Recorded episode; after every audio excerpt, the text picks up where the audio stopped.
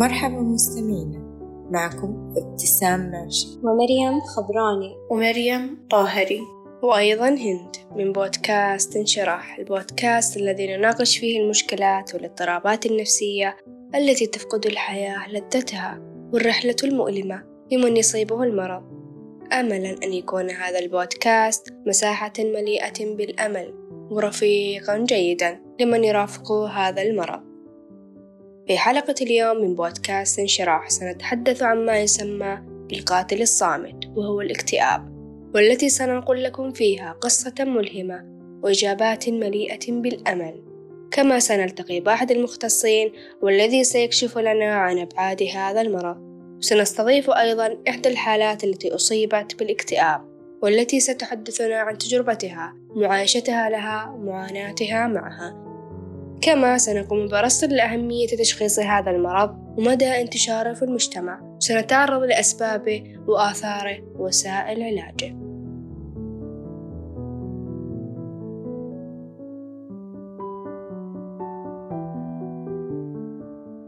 وإن كبرت همومك لا تبالي ولطف الله في الآفاق أكبر ومن غير الإله يريح قلبا. تخطفه الأسى حتى تكدر. سيأتيك الذي ترجوه يوما فلا تعجل عليه وإن تأخر ولا تجزع. وقل يا نفس صبرا فرحمن السماء قضى وقدر. الاكتئاب هو اضطراب المزاج الذي يسبب شعورا متواصلا بالحزن وفقدان المتعة والاهتمام بالأمور المعتادة ونقص التركيز. وقد يكون مصحوبا بالشعور بالذنب وعدم الأهمية ونقص تقدير الذات ويؤثر المرض في المشاعر والتفكير والتصرفات. مما يسبب كثيرا من المشكلات العاطفية والجسدية والتي بدورها تؤثر في أداء الأنشطة اليومية. يحدث أن يكون الاكتئاب فرصة ذهبية أعطتها الحياة لنا لنواصل التقدم في أمور تعني الكثير لقلوبنا. إلا أنها جراء عتمة المرض. قد أزيحت تحت السجاد. أخفيت فنسيت ليعود المصاب بعد انقضاء هذه العتمة أكثر تقديرا لكل ما يحيط به من نعم الاكتئاب مرض نفسي. يفتك بالأرواح ويحطم الأحلام. ويفقد الحياة لذتها لمن يصابوا وحتى هذه اللحظة ليس هناك سبب دقيق للإصابة بالاكتئاب. كما هو الحال بالنسبة إلى الأمراض النفسية الأخرى. قام فريق بودكاست انشراح بعمل استبيان حول الاكتئاب وأعراضه وأظهرت النتيجة أن هناك مؤشرات عالية لنسبة الإناث والذي تصل إلى 91% ومدة الإصابة لدى 60 من الإناث وصلت إلى ستة أشهر. وأيضا 46% من الفئات كانت معرفتهم إدراك ذاتي بمرضهم. كانت نسبة المصابين بأعراض الاكتئاب 60% كما أن 67% تجاوزوا هذه المرحلة وحدهم دون الرجوع إلى طبيب نفسي. في حلقة اليوم نتحدث عن مراحل التشافي من الاكتئاب. تصحبنا فيها الملهمة سلوى متحدثة عن تجربتها في رحلة العلاج والتشافي. أهلا أنا سلوى. من المجمع الأكاديمي تخصصي لغة عربية عمري واحد وعشرين. اليوم بذكر لكم قصتي الطويلة مع مرحلة الاكتئاب والتشافي منه اكتشفت موجة الاكتئاب سنة 2019 آخر سنة بالثانوي. كنت إنسانة مفعمة بالحياة لإنصال اللي حدث غير مجرى حياتي. خلاني إنسانة شبه ميتة. بدأت تظهر تغيرات بشكل ملحوظ.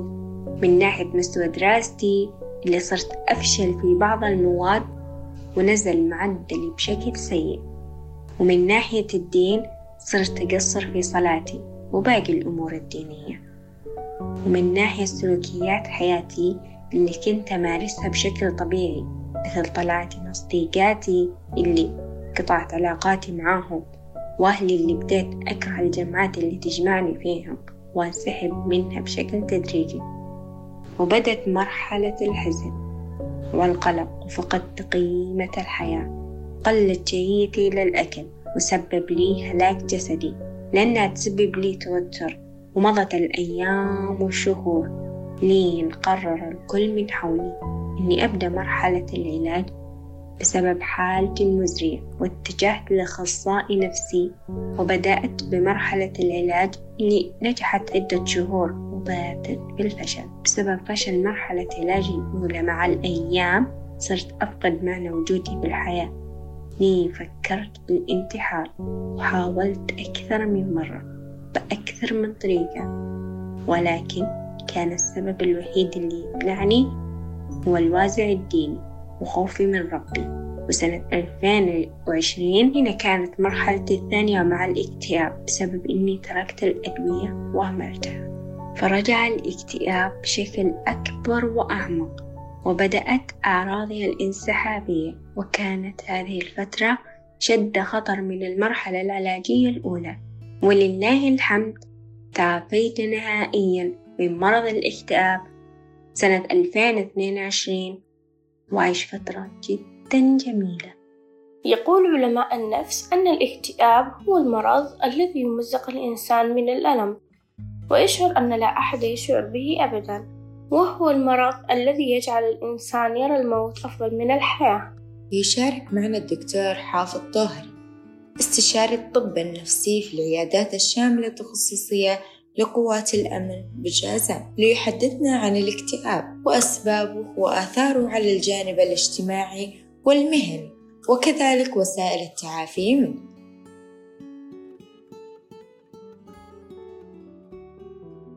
ملخص عن مرض الاكتئاب وهو أحد الأمراض النفسية اللي تتميز بانخفاض في المزاج وفقدان الشغف في الاهتمامات والأنشطة اليومية آه، ومصحوبة بأعراض نفسية أخرى آه، كاضطرابات النوم وفقدان الشهية آه، فقدان الدافعية الإعياء أو الإرهاق والتعب العام اضطرابات النوم قد تكون مصحوبة بمشاكل في الانتباه وفي التركيز قد تكون أيضا مصحوبة بحالات من الهيجان أو فقدان الطاقة وأيضا مصحوب بأعراض أو أفكار في الموت أو التفكير في الانتحار. شخص الاكتئاب بوجود بعض الأعراض المذكورة آه، وتشترط أن تكون موجودة لمدة أسبوعين فاكثر. ترت على حياة الشخص اليومية لأنه في الغالب كلنا تمر عليه أعراض اكتئابية ولا نشخص الاكتئاب إلا إذا كان فيه تأثير سلبي على أنشطة الشخص اليومية الوظيفية والأسرية والاجتماعية الأكاديمية. أسباب الاكتئاب كثير. فيه أسباب معروفة وأسباب غير معروفة. هناك الأسباب العضوية البيولوجية اللي موجودة في الشخص تنتقل ربما عن طريق الوراثة. فيه أسباب طبية. قد تكون ناتجة عن وجود خلل عضوي أو خلل في بعض الهرمونات في الجسم أو قد تكون مرتبطة بوجود أمراض مزمنة فيكون من تبعات الاضطرابات المزمنة وجود أعراض اكتئابية بيئة الظروف الأسرية آه، أيضا لها دور في الإصابة بالاكتئاب. الأثر النفسي والمهني على المصاب تقريبا تعطيل آه، كامل لحياة الشخص. وهذه يعني أحد الشروط حتى نشخص الأعراض الاكتئابية أو أن الشخص مصاب بالاكتئاب أن يكون فيه أثر واضح أثر سلبي على المصاب. تغرق فترة أسبوعين وأكثر حتى نشخص أن النوبة هذه نوبة اكتئاب. في حال أنه أنه لجأ المريض للعلاج أو كان هناك الدعم الأسري الكافي. هذا هو الغرض من التدخل العلاجي بحيث أن الشخص يعود إلى ممارسة حياته السابقة بأسرع ما يمكن.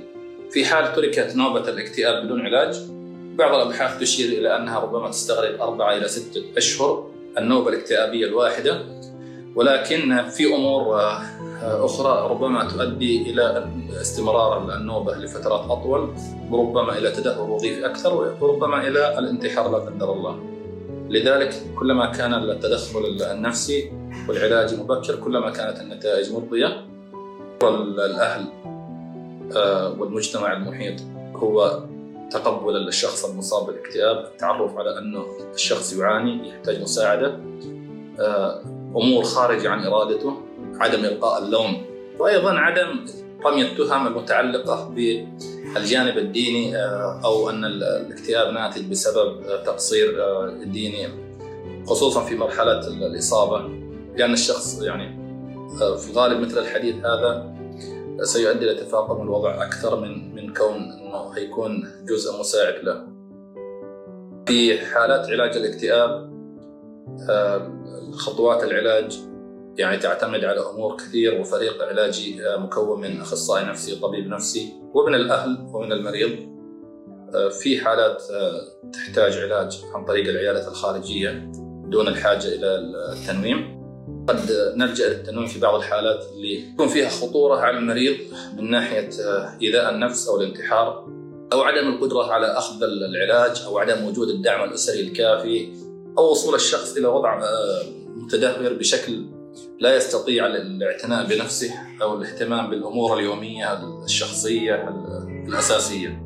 نفسي، علاج سلوكي معرفي من قبل الفريق المعالج، العلاجات الدوائيه. العلاجات الدوائية أما بالأقراص أو بالحقن آه، في بعض الحالات.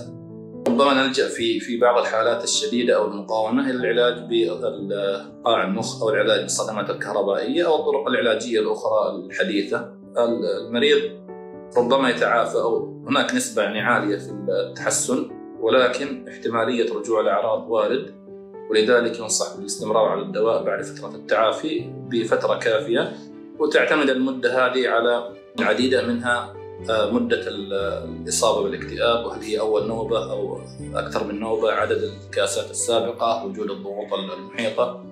ولكن الغرض من العلاج هو التدخل المبكر حتى يعود المريض إلى ممارسة حياته الطبيعية بشكل سليم. ثم المتابعة الدورية والإشراف من الأهل بشأن الالتزام بالدواء وتقديم الدعم والنصح والإرشاد.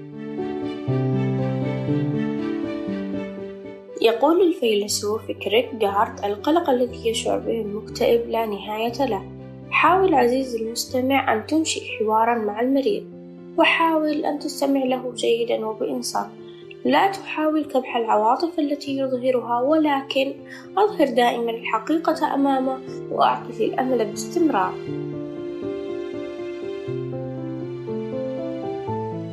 يقول سيغموند فرويد مؤسس علم التحليل النفسي.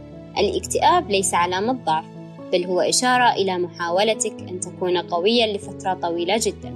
فلا تستسلم فأنت عظيم. قال الله تعالى إن مع العسر يسرا. فهون عليك فلا هم يجدي ولا يصح أن تقع أو تظل في نفس المكان. يجب عليك دوما النهوض والمثابرة لتصل إلى أحلامك. فبعد العتمة الظلماء نور وطول الليل يعقبه الضياء. وأخيرا عزيزي المستمع في ختام حلقتنا لا يسرنا إلا أن نشكر ضيوفنا الكرام على ما قدموه من جهود. نأمل لقاءكم في حلقات أخرى. نستودعكم الله.